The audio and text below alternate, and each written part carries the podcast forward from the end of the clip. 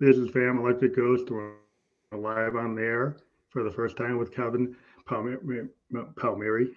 Sorry. Um, No welcome to the Phantom Electric Ghost podcast. How are you doing today? I am living the dream, Phantom. I appreciate you having me. Congrats on, I think I saw over a thousand episodes. So congrats on that. That's huge. Uh, I'm excited to be here with you. Yeah, we're actually at episode 1010. Been on tracking on Apple Podcast since 2016. And uh, we have your URL up there, nextleveluniversity.com. And then there's a forward slash to the other things. That will be fully clickable. So people can just click on that and click through when we're fully published. And I do want to thank you for being on the show today. We are a featured podcast on the Newsly uh, ME uh, network, and that's an audio podcast platform. So uh, we give the folks out there the coupon code of Ghost. They can check that out. We're gonna be on Right on. Newsly later today. But Right uh, thank you again for being on on the show because we we love talking to people from around the world. You know, we- we've been doing it for a while, but it's um it's always cool to talk to another podcaster. so maybe you can tell you're you're the co host uh, and CFO of the Next Level University, which is a top 100 self improvement podcast, just to give people a, a better background. And if you want to like give you a little like elevator pitch for your story, we can kind Yeah, of yeah. start off with that and then just and then continue in a live fashion. Yeah. Uh, so I was a, a young man who had no idea what I wanted to do with my life. So after high school, I decided not to go to college. I worked a bunch of odd jobs. I worked at a gas station. I worked as a personal trainer, truck driver, forklift operator, in construction. Very short time on the on-call firefighting, uh, the firefighter department, and then I ended up getting a job that brought me a lot of financial freedom. It brought me quote unquote success, but I still ended up sitting on the edge of a bed contemplating suicide when I was the most successful, and that's in quotations for those who are just listening. Mm. Ended up starting a podcast in 2017, fell in love with it, left my job in 2018, and I've been podcasting full time since 2018. But for the first three years, I was doing it full time with no results at all, less than part time results with full time effort. But now we are blessed to have a, a successful business that we built through the podcast. That's really cool. I mean, because I kind of fell into podcasting back in 2016. I'm a musician and I'm a software designer. Mm. And so some guy named Rock Tunes found me on my SoundCloud and said, Hey, you got a lot of songs. Let me talk to you. And I said, Well, what's a podcast? I didn't even know what it was. and then he said, Well, it's like a radio interview. And that was back when we were using an app called Spearmint. And it was just an audio. And we liked each other so much that we started doing a podcast about music for six Hmm. months. And then eventually he decided he didn't want to do it. And I said, Well, I'm going to pay it forward. I'm going to actually go onto Instagram and talk to other musicians I would communicate with and actually do like behind the music, like interviews. And that's how I started. And I just did it because I like to talk to people. And I felt like it's like a master class to keep on talking to people. So after a thousand episodes, it's like a thousand hours of talking to people. That was the benefit for me. And then it actually helps my brand and it helps my music, you know, it helps people find me. So that that was the whole purpose. And then other things have come along. Yeah. But you know, and the whole world of podcasting has changed since 2016. And now there's like, you know, there's this universe of podcasters out there that wasn't, you know, where my head was at back in 2016. But yeah, Mm. it's a, it's a it's an interesting trip. Yeah, a lot has changed. A lot has changed. A lot has evolved.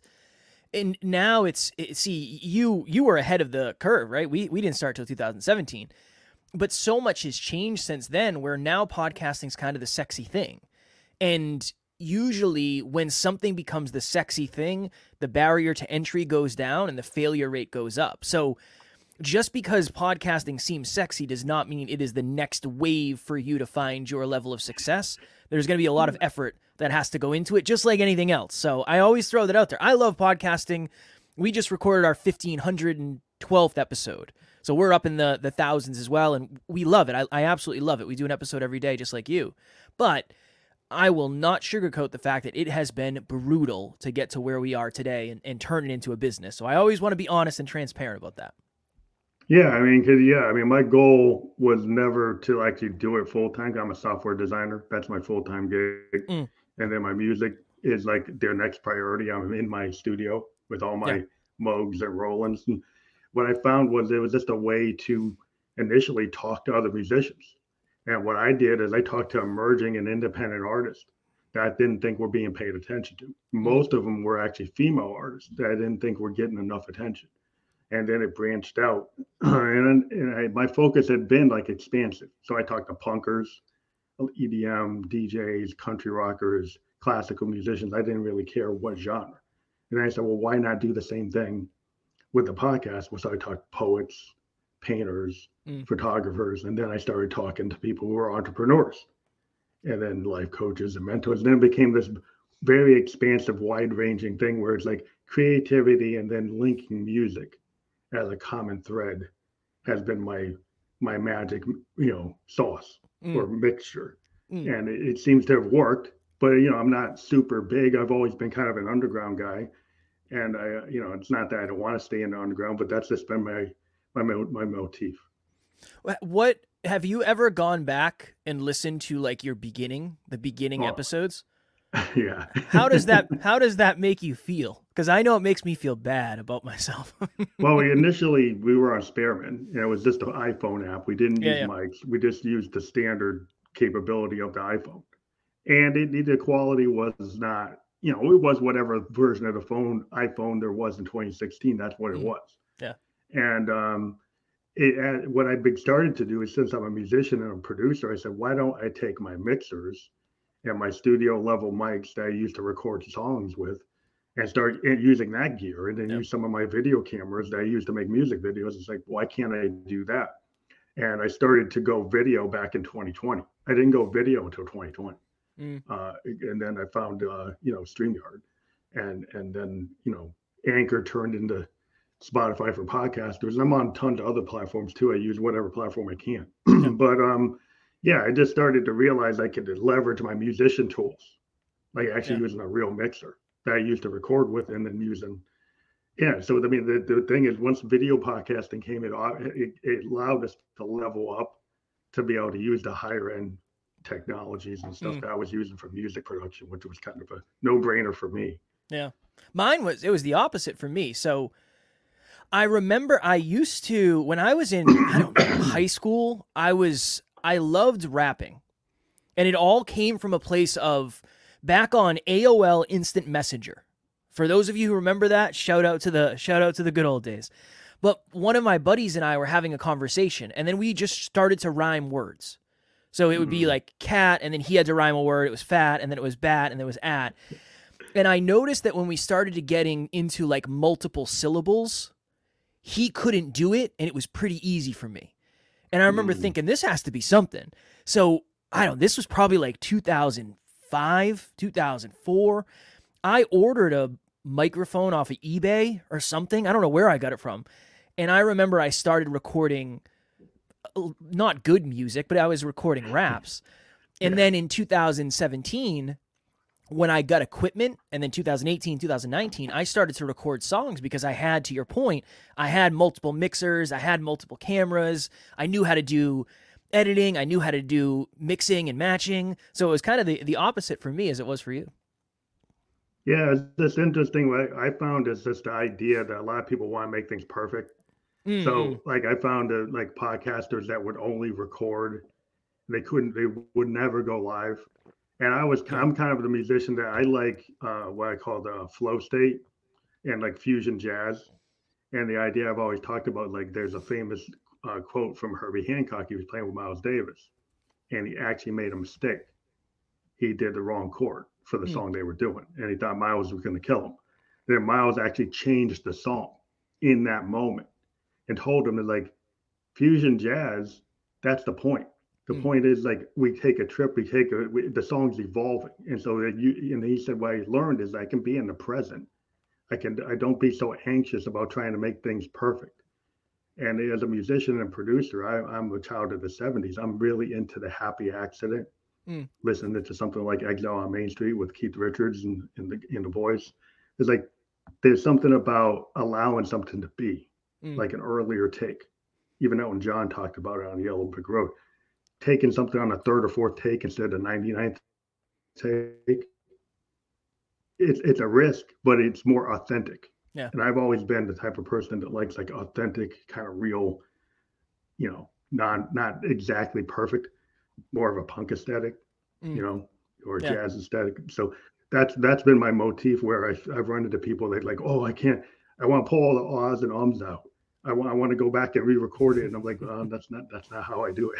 yeah, yeah. We're the same way. We're the same way. I early on we decided that we were not going to edit our podcast unless there's a technical issue or unless sometimes we'll misspeak and we'll use someone's full name when we don't want to. We want to keep the anonymity for them, so we'll cut that out. But ums, likes, I need to listen back because we listen back to our episodes. I need the feedback to get better because to your point, I'm a speaker. When I'm on stage, there are no safety nets. There Yeah. are no safety nets. And to your point, there's a lot of creative freedom where if I mess something up, I can kind of go that way. I was I was at a wedding recently and I was sitting at the table with a couple of the bridesmaids that were going to be giving a speech. And one of them was super nervous. And I said, I'm going to give you I'm going to give you a, a cheat code. Nobody knows what you're going to say, so you can't technically mess up. Nobody has any clue what you're going to say. So even if you mess up, nobody's going to know you messed up.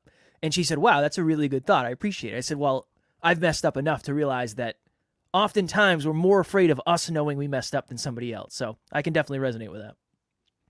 You know, also this consistency and showing up. You know, my my grandpa was a coal miner. He always said this showing up is is the deal. Like if you Yeah. consistently, you can say, "Well, I hate my job," but like if you show up in life, then you can progress and things will get better, right? And so, Mm. Like I knew a lot of guys when I was 17, and they stopped playing because they had some like goal and they didn't hit it.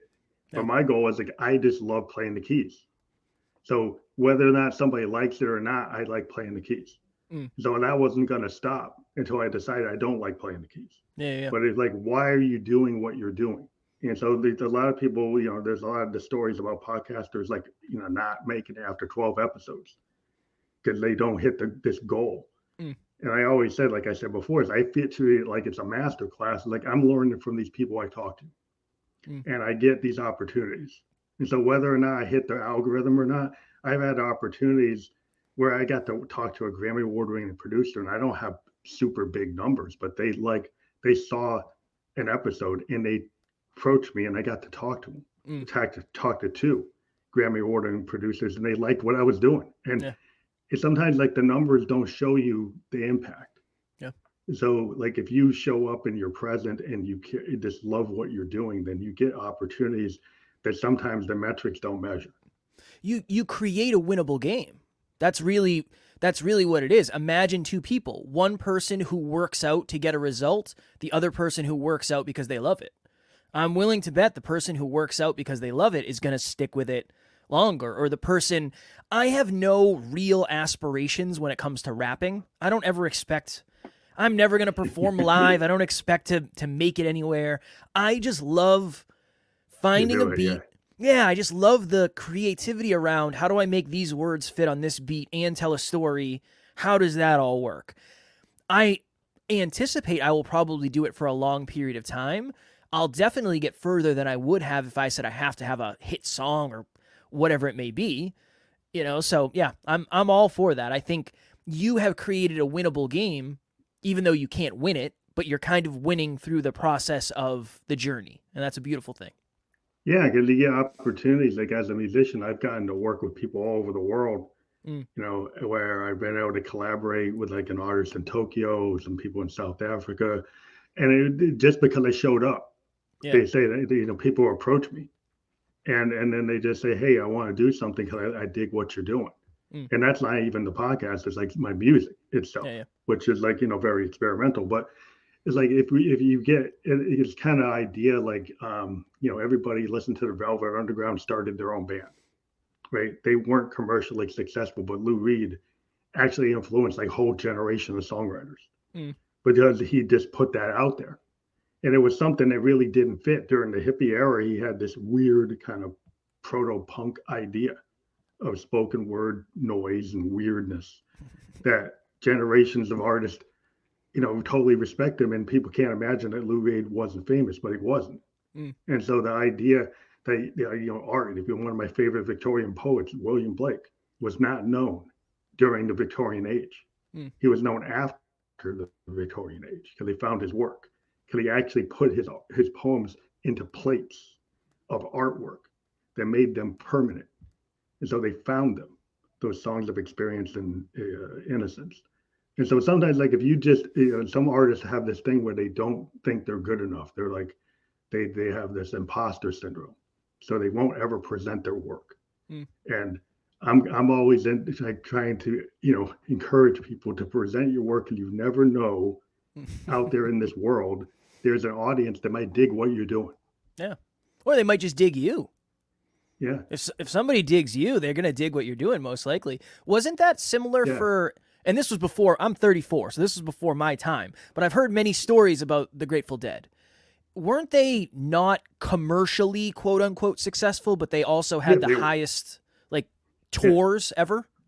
Yeah, they were not because they were doing 20 minute songs. Yeah, they're doing yeah. 10 minute songs. That their whole thing was these jam sessions that didn't have structure. And then mm. you know, they have a couple albums where they actually focused and they made songs.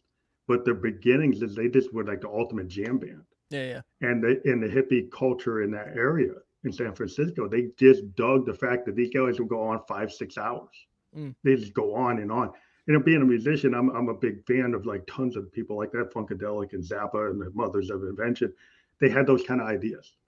You know, Allman Brothers. They they they would go. I would go see them, and they just jam. They just, mm. they just jam, and I was like, well, that's no structure. Like the people today somehow have gotten into this idea that everything has to be an algorithm tripping structure that's two minutes yeah. long, and it, it has to have these codes, key things.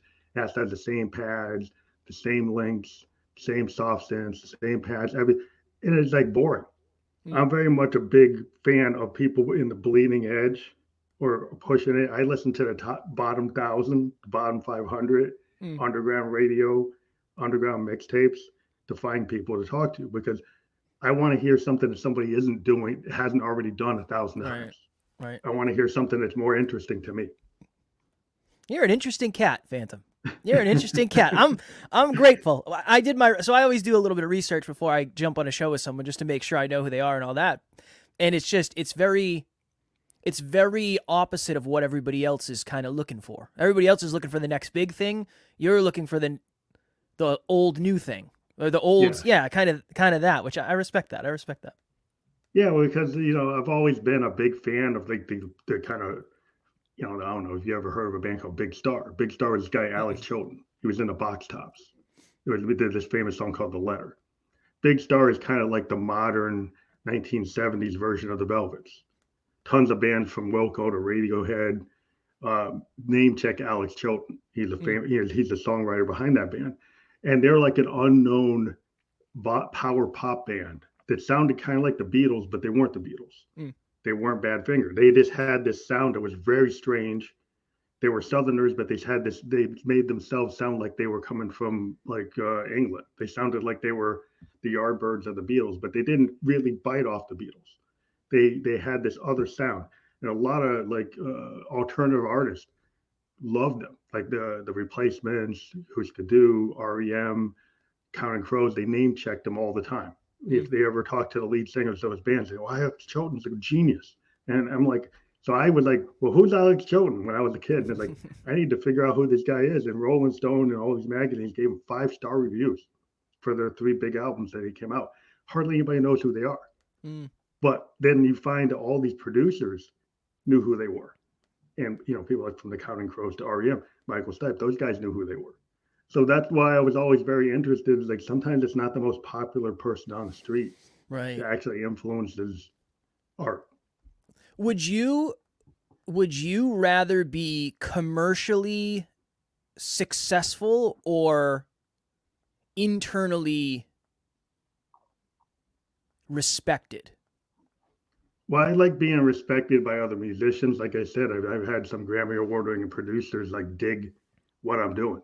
Mm. And I've had producers, I've talked to over 300, 400 musicians around the world, and they kind of get what I'm doing.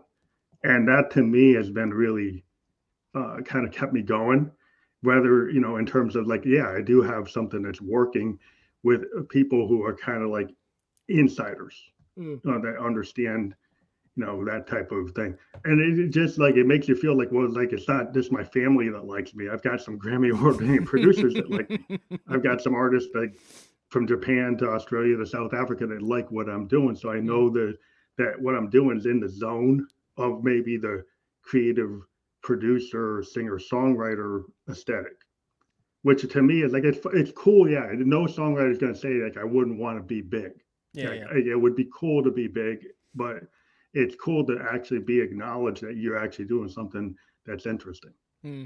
And uh, you know, if, if I ever get some songs that ever ever really kick off, that that's always cool. It's always cool to be loved by the fans, but it's also it it, it feels good when other artists like get what you're doing. What's your? Do you have a favorite song that you've done? My, one of my favorite songs I've ever written um, was on an EP I did, um, uh, "Disconnected Youth." Uh, I, I did this EP and it got picked up by a small Swedish label when it got put out, and uh, I got a good review where they compared me to some stuff that Trent Reznor was doing, Hmm. and it, and it wasn't what I was trying to do Trent Reznor stuff. I just happened to be there because sometimes I'm like in, in a Velvet Underground mode or I'm, I'm in a funkadelic mode. I kind of do multiple genres, and it was just interesting. And then when I did that record, the the record label that picked me up for that release, they like they thought I was like a just just a Nine Inch Nails guy, and then they hmm. saw all this other work I had, and they weren't interested in my other work. They were only interested in the work that sounded like Trent Reznor. And I was like, well. Right.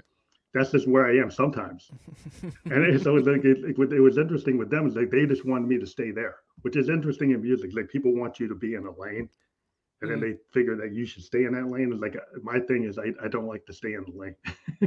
Yeah, I can So, tell. like, maybe I I've, could stayed gathered in that. lane. and I would have probably done better if I would have. I, I would kind of like, oh well, am I self sabotage? No, it's just like I just don't like to stay in the same zone. Like if I'm not interested in doing that, my next song's not going to be that. Mm. So they don't like that. Sometimes in the industry, they want you to stay kind of Yeah. predictable. What what is your and at any time if you if you want me to stop asking questions just tell me to shut up. But i'm as a podcaster i'm super curious right? What is your creative process like? How does it does it go from a thought in the shower to a jam session? Is it a life experience? Like how does it go from in your brain to on a recording? Well, like I'm in my studio. I'm surrounded by a lot of analog. I'm a I'm a keyboardist as I've indicated, but I'm a sound designer. Mm. So what that means is I have synthesizers that actually take waveforms, like sound waves, and start my tones. I actually build my tones from scratch Okay. using analog and digital synthesizers that actually create sounds. So I don't use pre-packaged sounds. I create my Right. own sounds first. So Mm. every time I start a project, I like I'm like a painter coloring, taking the different colors and making new colors.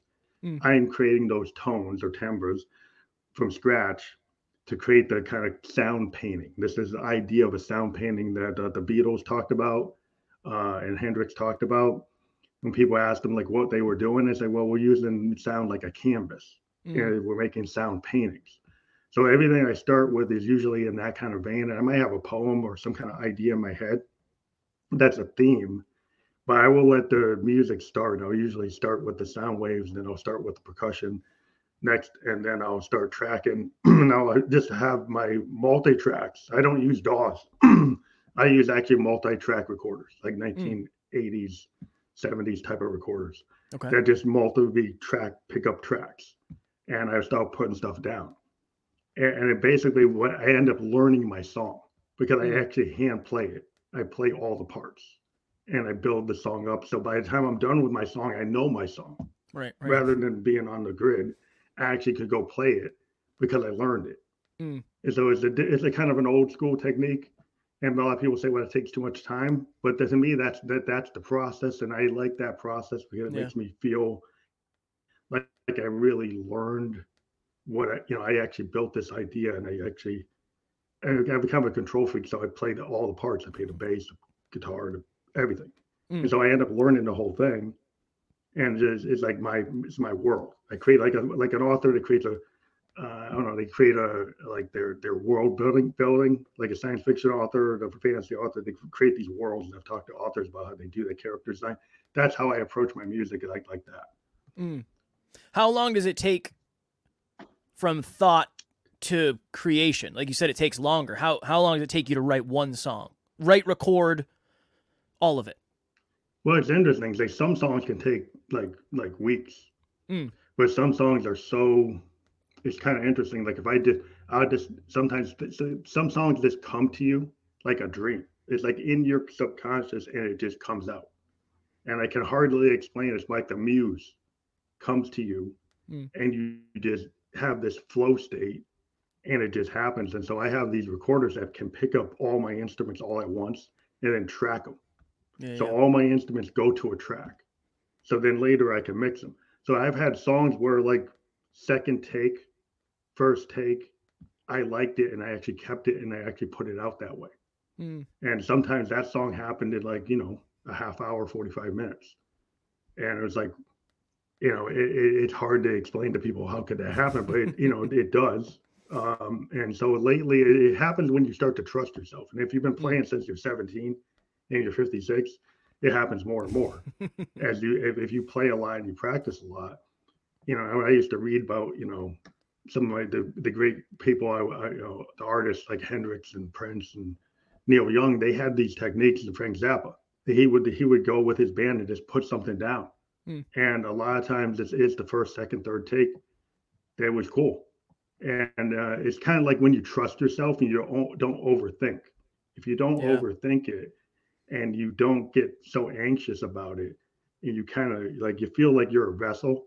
A lot of musicians I've talked to, even the famous ones I've talked to, they they feel like it, yeah, sometimes things just come to you, Hmm. and it's like it sometimes it's it's kind of fully fleshed out, and you accept it, and it's like well, it's some of it's your subconscious and some of it's some more something else, and it, yeah, some people don't do it like that. They're very intricate. They got to write it out.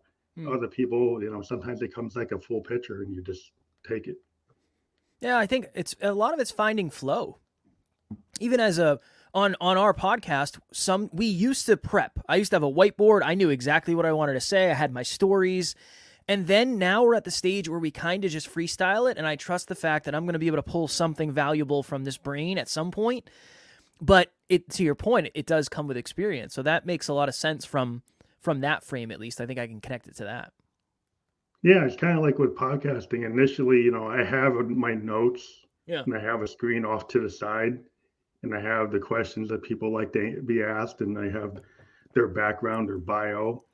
And when I do my interviews, I just have that there. But a lot of times what I've learned is like it's listening skills. Mm. So I will listen to what the guest is saying. And I might have a list of the top 10 questions, but if they say something that's Yeah. not on that list, I'm not totally, you know, I don't have to just be totally tied to that list. Yeah. If they say something interesting, then we might dive into this rabbit hole that we call live podcast, and I go and I just, you know, riff it. Yeah. And, and that's a lot of what, and it's not that different than fusion jazz or bebop or punk aesthetic, you know, experimental music. When you're with people, that was always interesting when I'm with other musicians. If I have to tell somebody the chord chart and I got to tell them the key, then I'm not really that vibing that well, Mm. right? Like when I'm with guys that I don't have to tell them the chord I'm in, if I don't have to give them the key and they just pick it up, then I've I usually have a better experience with the people who just like, you know, they because a lot of times they know it. Like it's like, why are you asking me when you you're a musician, you know what key I'm in. Mm. So it's, like, it's almost like they don't trust themselves. Like, well, you know what key it is. You hear. Yeah. it. Yeah. you know, just, just go with it. Yeah. Well, you see it. I've seen that a lot with podcasters too, even to your point. I'll go on shows. I've been on probably 700, 800 other shows at this point. And one of the most common things is people just hammer you with the same 10 questions. And I just want to I want to kindly say to them, take a risk. Like you don't have to ask me the stuff that's on there. That's more for you than it is for me. Use it as an outline, but take a risk. Ask me something wild. Let's just see what happens. Use it as an opportunity to get outside the box. So I definitely I resonate with that for sure. well, it's like the vulnerability. People are so scared Yeah. of yeah. making a mistake. Yeah. Like I always, I, my, my common thing I tell people when I work with an artist is I don't want to hear that you can match the top 20. And you think Mm. you maybe you think you want to do that, or you want to show me that you can do a ghost type song. I already do ghost songs, right? So why I tell people, show me the song that you're scared to show anybody mm. else. Mm. Show me the song that you don't think it was going to make it, that, that, that you're scared of, because I think that is your authentic you. Yeah. So to just go and show me that you can copy anything that's out there doesn't really show me anything. I want to know who you are. Mm. And so like when you do that, then you, you that's their kind of authentic, you know, vulnerable self. Yeah. Because people are so scared of judgment. They're they're like, well, my ideas are weird, so nobody really wants to hear them. So I better stick stay in the box. Mm. And now I'm kind of like, I don't need to be in a box. I don't want to be. You know, show me something a little out of the box. mm. Well, do you feel you feel very confident in who you are as a human? I think I've gotten confident, and it's, it's a story about that. Is like I am a cancer survivor when I was mm. 27. I survived a, a level three sarcoma, and pre-cancer, you know, ghost or phantom is like, you know, I was scared of everything. I would have never even done. I was I wasn't into public speaking. I was only a musician that would play. I wouldn't sing my own stuff.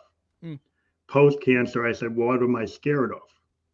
I survived it, and then I I, I, I, lived in Japan. I, I did things. I, I, I, do a lot of things I wouldn't have done the pre-cancer version of myself. So I think what happened is I realized like, why would I be scared? I mean, you get scared of things, but still the things that I was most fearful of, I, I actually hit dead on.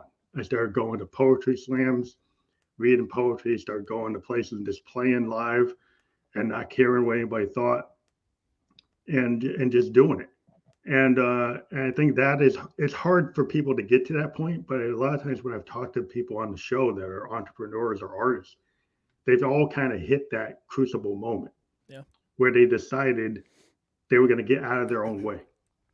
Mm-hmm. And I think that's where where I they, they end up I end up talking to them because they got out of their own way necessity. Somebody asked me yesterday, I was on a podcast, and they said, Do you think it takes rock bottom for people to change? And I said, I don't know if it has to be rock bottom, but I think there's got to be some level of discomfort for you to say, whatever I'm doing right now isn't sustainable. I don't know. If it's not bad enough to change, then we probably won't. There's not enough necessity. There if you put your hand in lukewarm water, you're probably not going to pull it out.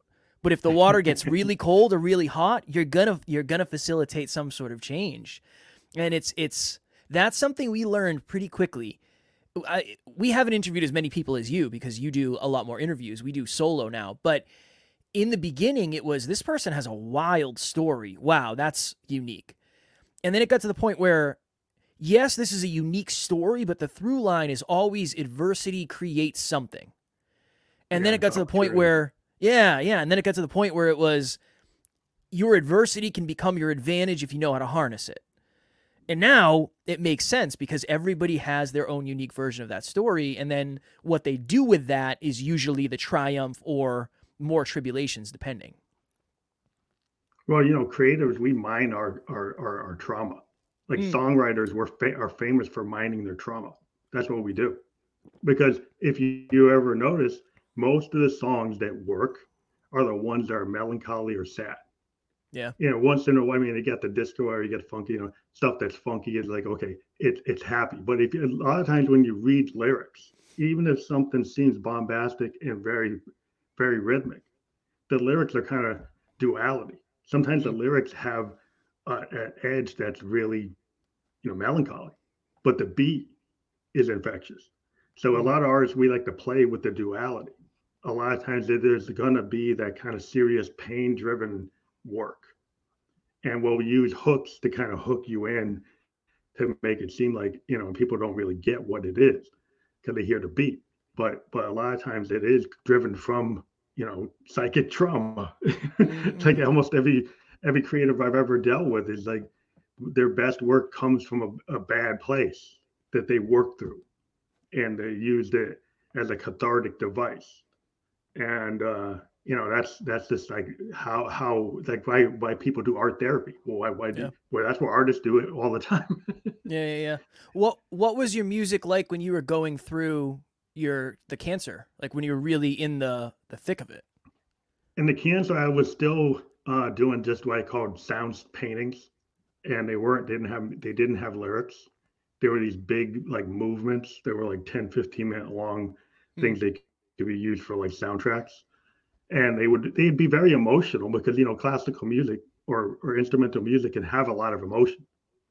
And you can put a lot of that pain into the movement of of the struck, you know, in that type of music, is there's a lot of passages, or like I said, there's movements, there's rhythmic changes, there's crescendos, decrescendos, all kinds of stuff that has emotional impact.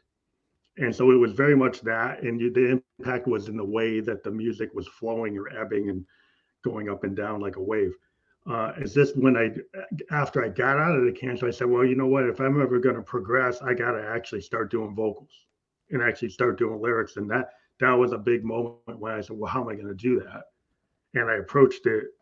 But initially, I didn't like my male voice, so I pitched my voice like like Prince to a, like a Camille. I created a character called Josephine Electric, and I used a technology to create this character mm. who was a ghost. The whole idea of Phantom Electric Ghost is a band full of ghosts, mm. and Josephine was the lead singer. So the first Phantom Electric Ghost albums have Josephine being the lead singer. It's only in the last like three years I actually introduced other ghosts that have male voices or or other female voices. And it's a whole idea of this collective of a ghost that decide to go out on the road and people don't realize they're ghosts. Kind of like the Gorillaz. It's a it's a it's a yeah. made up idea. It's a made up concept. Mm. And and it worked. You know, it, it, was interesting. It was different. And so we got got other producers saying like, well, "What are you doing here? That's interesting. It's very progressive, kind of art rock type of thing." and um, I was able to take a lot of ideas because mixing the male and female voices, I could come at things like if I'm playing Josephine, Josephine can do a different song than a, than a male singer's mm. song. You can have different topics, so I can I can address all kinds of things that normally you couldn't address, and uh, it just opened up a whole world for me to be kind of real and and and go at that a lot of creativity, a lot of people will say it's kind of feminine. You know, creativity in itself is this feminine kind of aspect. Mm. Of, and when you talk to artists, they they kind of talk about that being a, a, a your your creativity is kind of feminine in, it, in its motivation. Mm. And so if you can, if you when you see guys like Bowie and Freddie Mercury and Prince, you know, you like, well, yeah, there is something to that. With like the, the falsetto that's used in music mm. by even you know guys like Axl Rose and stuff or like Geddy Lee is like, why do they do that? Because it's kind of that part of that mindset. It's just an artistic idea, but I'm learning so much. Also, and I just lost the rest of my afternoon because I'm gonna be I'm gonna be creeping around the interwebs to listen to you. So very, very, very interesting. I feel like I'm learning so much. I feel like I'm picking your brain and di- trying to digest what I can, what I understand. Well, I think it's like it's interesting to me that the entrepreneurship um, you know, is like a lot of people is like, well, how can a musician talk to like entrepreneurs and and people who are business people? It's like, well, all musicians are entrepreneurs. We're we're, yeah. we're selling a widget, which is our song. Mm. We're selling a service, which is our, you know, our music, which is going to help you get through something. Yeah. Uh, and so so it's still a product. We're still pitching. We still have to find a way to uh, market it. And so yeah. you know that's when when I, I and then I was able to kind of spin that you know, with the podcast is like, how can I be more expansive? Because I started finding that my musical guest, I, I wasn't able just to survive with that. So I needed to branch out to other other mm people. And initially it was just uh, authors and painters, and then started talking to like life coaches and mentors. And I said, you know, that also made sense because what if right? I just talked about the trauma that musicians and creatives go through well, who better to talk to than a therapist? you know, when you talk to a therapist, you, you all get into like, you know, self-limiting beliefs. Yeah. You get into the idea of, uh, uh, you know, um, you you just the inner child, and and that's where art is happening because yeah. you're addressing that imposter syndrome. You're addressing those things. You're addressing the glass ceilings you put on yourselves uh, and and it just became a way to uh, kind of level up and expand for the modern era. You know, mm. the the whole idea of this podcast and and and still be relevant and not do what I was doing in 2016. Mm. Well, it's it's all the same, right? At the end of the day, you you start with something that only you can see, nobody else can see it, whether it's a song, an album, a business, a product, whatever it is and then you put in the time behind the scenes and you hope eventually enough people see it where then you can do it for more people and then that just becomes the cycle. And that's a creator a musician an entrepreneur anybody. It's the same thing for us right? We want more people to see the podcast so we can impact more people you want more people to, to find the music so you can impact more people it's kind of the the human experience in a nutshell yeah, it's just interesting because a lot of people told me when I was first doing it, like you need to just do the singer songwriter thing. And I did that first two years at a podcast. And then I started immediately, you know, going talking to authors mm. because I thought author, you know, songwriters and authors were in the same space. We're, we're, all, we're both writers. Like we're doing more short form and they're doing long form. And I saw there's a lot of, you know, parallels into what our, our process. A lot of writers go into flow state. They'll they'll and they'll do world building, and they'll you know because sometimes you map something down, you flow chart it out, and sometimes you know you create a very intricate world, and other times you kind of just I'm just gonna go into a, a journal and just start writing. Or jump on my typewriter and start writing, and, and, and it's the same process for both of us. Uh, and so it was it was easy to start blurring the lines. Um, and I think a lot of times people are, are, scared. And fear is, is, is the constant thread. No matter who I talk to, like it always fear comes up in almost every single podcast yeah. as the motivator or the limitation, or it's both. it's one of the things that I learned pretty, I don't want to say pretty early. I was exposed to. I didn't learn. It took me a long time to learn. Most of our fears are just made up.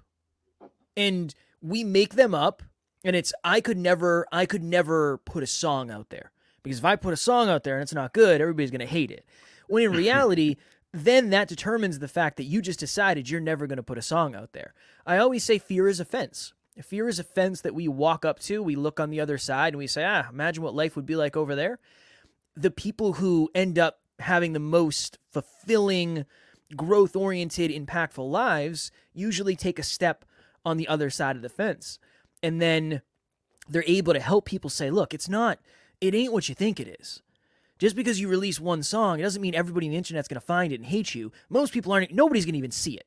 So facing yeah. the fear behind the scenes is really, really valuable. And we've realized that with talking to as many people as we have. Fear is lack of lack of self-belief and or depending on the person, lack of self-worth. Those are two of the biggest reasons why people don't chase what they really, really want out of life.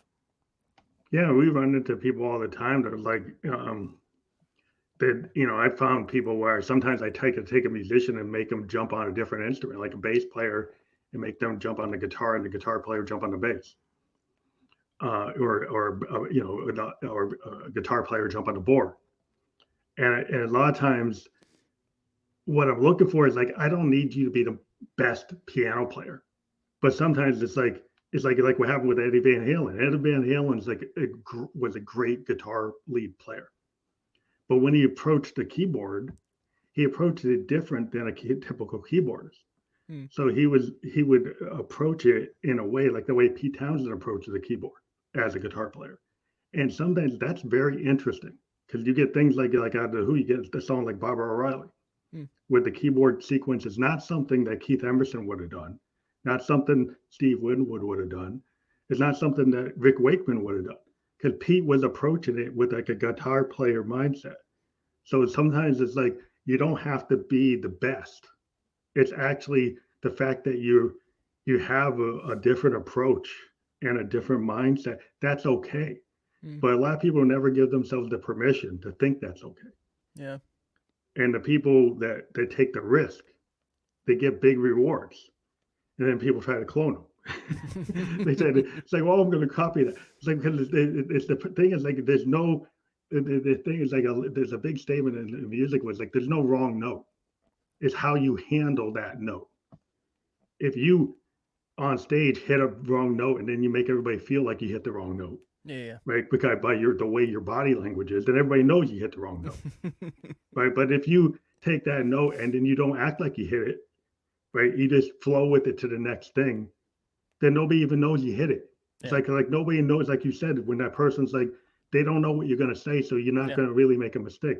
It's the same approach. If you take that approach in life, it's like there are no bad notes. There are opportunities.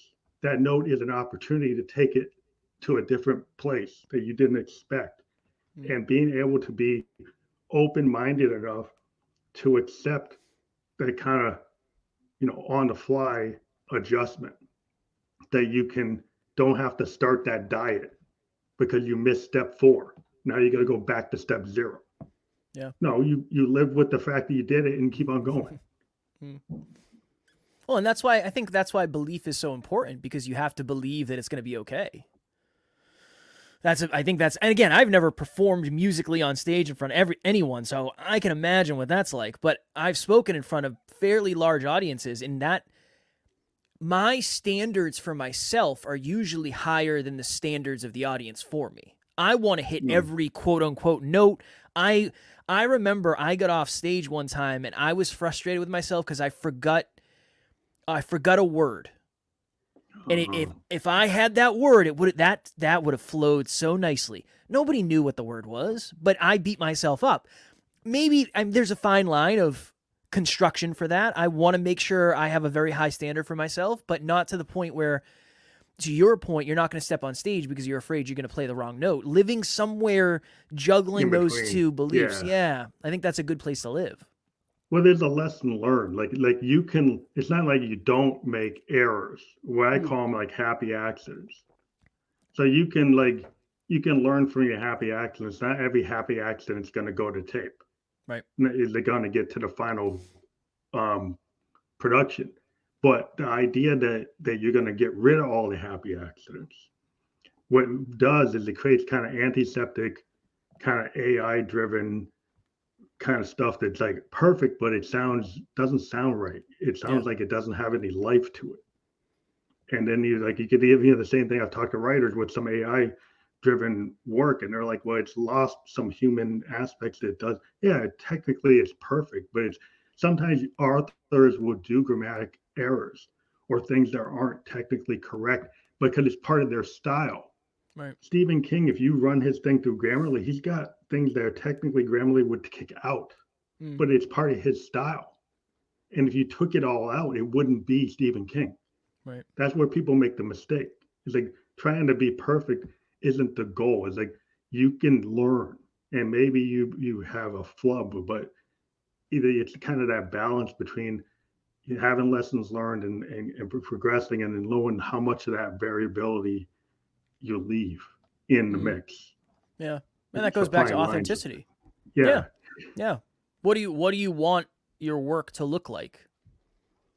Really? Yeah, it's very important. There's no such thing as perfect. That's the other thing. You're never you can't be perfect. There's no such thing. It, it- as human beings, you can run it through whatever you want, but when you're on stage and you're it's just you, you can only you can play to the maximum of your potential.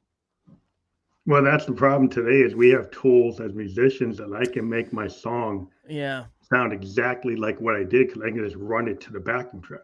Yeah. So I could either run it to the backing track or take the risk of actually playing it live.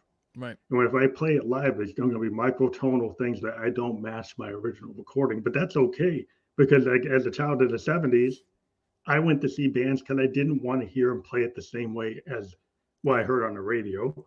I wanted to hear the live version. With a lot of bands back in the '70s, their live versions are significantly different than the, the actual studio version. Mm. But you get a lot of bands today that they run exactly what they got because they're run they're they're kind of slaves to their master track. And if you're running to that master track, you're locked in. Right. You have some variability, but you're kind of t- totally tied in. Whereas if you're a fully live band, you can decide that like, today I'm going to play a different version. But if you're locked into that thing, it's like, yeah, because I'm trying to make it sound like the radio hit. And that's one of the problems with some of the AI tools and the DAW tools. They lock you in. Mm. They they restrain you. And I'm the type of guy I don't like being restrained. I don't like it. So Mm. like I'm not I'm not gonna, you know, people are like, it's a choice I make, you know, and I I have tools where I could be locked in, but I kind of like I I kind of run it with I run my master um my multi-track. I'll bring my multi-track on stage, and this is kind of a Nine Inch Nails trick. Is like they would bring their multi-tracks. Nine Inch Nails actually has their multi-tracks on stage, not their sequencers, but and they would run them through effect pedals or effect processors, and they'd have a member of the band actively changing their original music and actually running it through things so they could actually alter it on demand. And so even so they can stay what they originally wrote, but then they could deviate and run it through all these things where it would totally deviate it and change it where you did not recognize them. Hmm. And so it gave them the best of all worlds. If they want to run it the way that they wrote it, they can. And but they can also deviate it. Hmm. I'm gonna have to listen to some Nine Inch Nails today as well. I believe that's gonna. I'm gonna have to put that on the docket for the rest of the day. Yeah, Frank's cool. He's very, very interesting guy. But um, Hmm. but yeah, it's just it's just I don't know. My my whole experience with art is um, I think you should take risks, and, and a lot of artists, you know, what you'll find is you I go to a painter's house and they got all these paintings in in their studio and they don't they don't they never send them to the gallery, Hmm. and then I'm like, well, how many of these are in shows? It's like it's like one tenth or one hundredth of what they've got. Yeah. And, and it's like, why?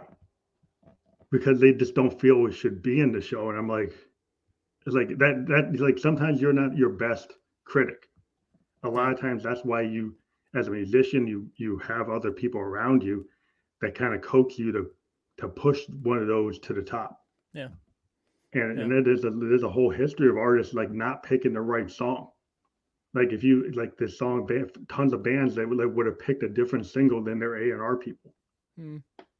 and and usually the, the song that they would have picked is is, is not what the a and r guy picked Yeah. And and so so it's like it's like sometimes you're not the best judge of your own work Yeah. I would say more often than not, you're not because you're if you're making the music for yourself, you're not making it for other people, and it depends. It Yeah. depends on like chefs. I imagine what a chef is cooking for themselves versus what they're cooking for an audience of a thousand people. It's going to depend drastically on the audience of a thousand people what they make. yeah it's like the interpretation to like you know what people what they dig and it's like like you personally dig this but like the thing that you don't think tastes good your your your customers suddenly say well that's what tastes good and you're like well i hate Yeah, it yeah, yeah. I just want a cheeseburger. It doesn't have to be anything crazy, but I know you want to make whatever. You want to make a cheeseburger with gold and this and this and this Hmm. and the finest stuff. I just want a cheeseburger. That's it. Yeah, like people will like, and that's why it's something like this throwing things at the wall, like with the Mhm. way this net, net is, that like you kind of put it out on the wall, and we find that you know artists that put a lot of output out and put it on different platforms and kind of see where it goes. Yeah. Even use pseudonyms. You know, there's authors that will use a different name because they're like they're a crime author, and then they want to put a horror story out, so Mm. they put a different name and they put it out they they still get it out. They don't just say, okay, I'm just gonna because they know my audience is like thinking this. Well, this they're thinking I'm this. They think I'm tied to this. So then they Right. put it out in a different way. And it, I think you just should be willing to share your work as much as you can. Uh, you know, it's, it's it's your own limitations that stop you. Yeah. Uh, usually, like you're the one that stops you. Yeah. And, And you never no one else does it, but you- you're the best one that's stopping Right. yourself. right, right. And you never know which one's going to hit. You never know what song, what episode, what interview, what book, what article. You never know which one's really going to hit. Yeah, I, I, I just this the struggle um, is interesting because a lot of people think people are overnight sensations. Sensations. Yeah. They don't know how much work goes in to to like they because they see these people suddenly get big, and they don't understand how how much work got you know was done before they got to that point. Yeah. And it's it's never easy. You know, anything that's worthwhile usually is is is is a struggle. It's a process. It's it's it's something that you perfect and. um you know, it's like the people will, like you get a 12 step program and you think about after step 12, I'm done. It's like, no, you have to do that for the rest of your life. Yeah. And you're like, oh, I didn't know I have to do that for the rest of my life. Yeah, yeah, Yeah.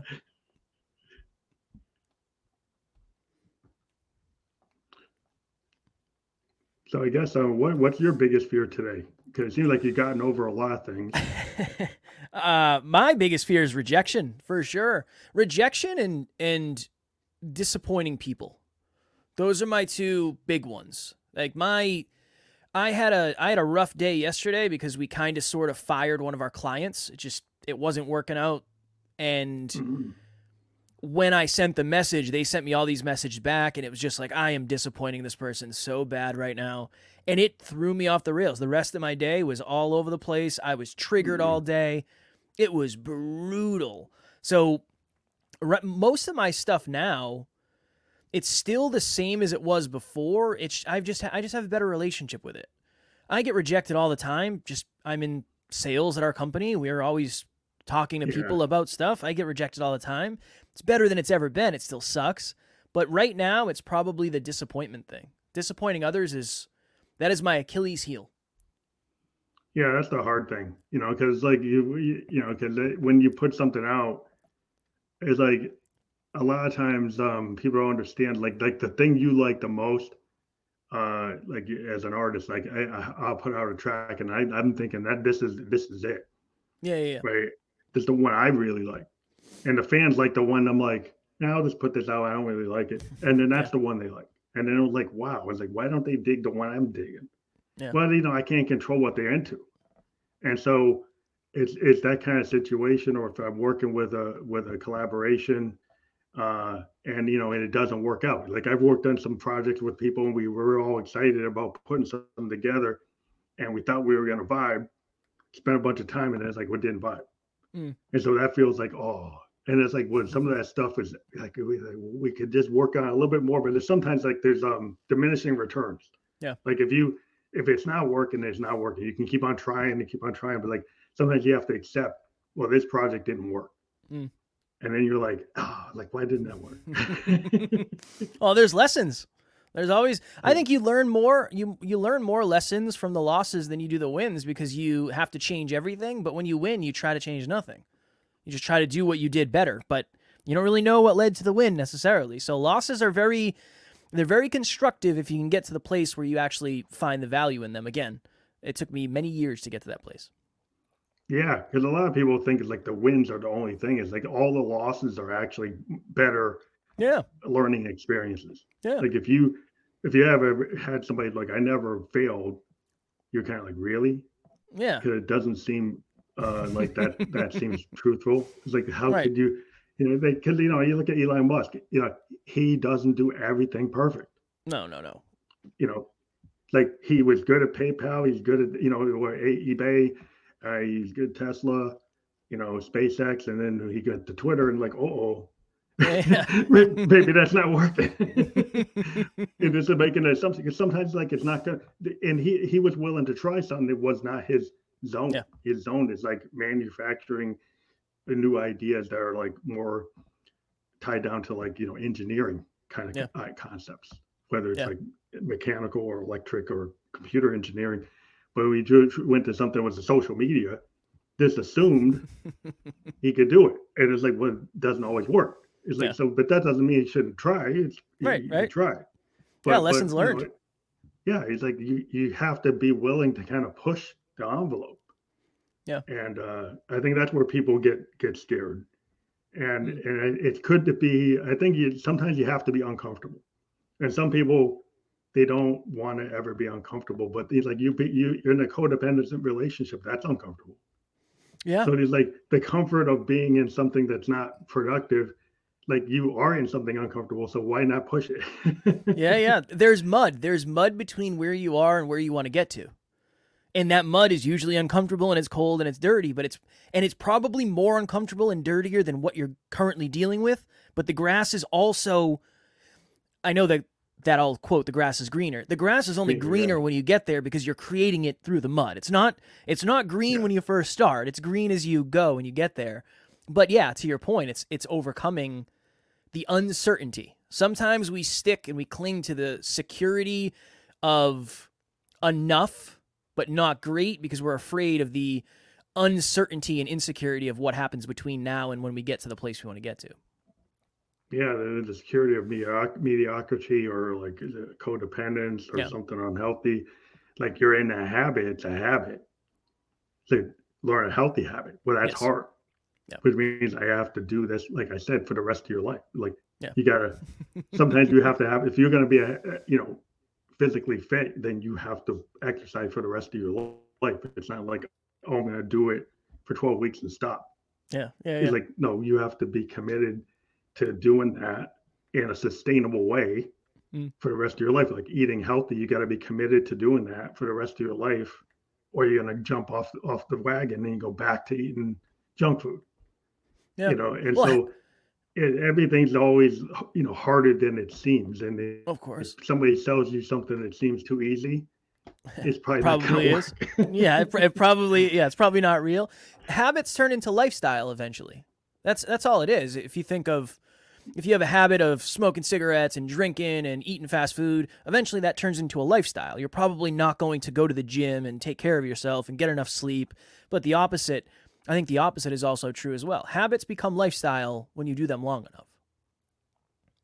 Yeah, and the lifestyle just to be open minded and actually like actually start to love yourself. And that seems like, oh, that's foo foo. But like if you don't love yourself, then everything else is not going to work. Right. And it's not arrogance to be have have the kind of self love that's not required for you to be uh, be successful. And I think that's where people make a mistake is well, that person's arrogant. It's like, well, they're they're not down on themselves.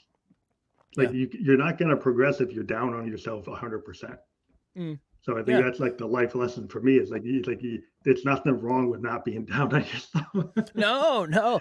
Arrogance, I think a lot of people have arrogance mixed up. Arrogance is not having high belief in yourself. It's I at least this is my definition. It's confidence without competence. So if if I was to say Mm. to you, Phantom, I can make music I can make music better than you tomorrow. That's not that is confidence without competence. I have no proof that that is possible. It just I don't. I think that's arrogance. But I think on the other side of arrogance, there's self deprecation, where if I said that to you and you you were like, yeah, you probably could, that you're just Yeah. self deprecating. So I'm arrogant and you're self deprecating. Maybe the truth is somewhere in the middle of if I put in as much time, energy, effort, and focus, maybe eventually I could get to the place you're at. I don't know. Maybe. I think that's a, a humble approach. I think that's the Yeah. difference. yeah, you gotta know, you kind of know your your your capabilities. You Yeah. know, if you like, and then then kind of push it. You know, like if you totally, it's like knowing yourself. Like if you become self aware, and you're aware of your flaws, right? Yeah. You're aware of what you are not able to do. Then you can start to like admit it's like, well, I'm not the best at this, but I'm going to Yeah. try. It doesn't mean I'm going to be better than this person X, but I'm going to try. Hmm. And so instead of saying, well, I can never even do it, I'm not even going to try to do it. I'm just going to stay over here. I think that's like the better lesson. Is just like there's nothing wrong with attempting it, but you know, being overconfident without evidence is, yeah, it's probably not the best place it sets you up it sets you up for failure. There that's a growth mindset is is saying i might not be able to do it right now but i can learn lessons and get to the point where i do do it. A fixed mindset is i am the way i am forever and there's nothing i can do about it. And just working towards more of a growth mindset would be beneficial to us all.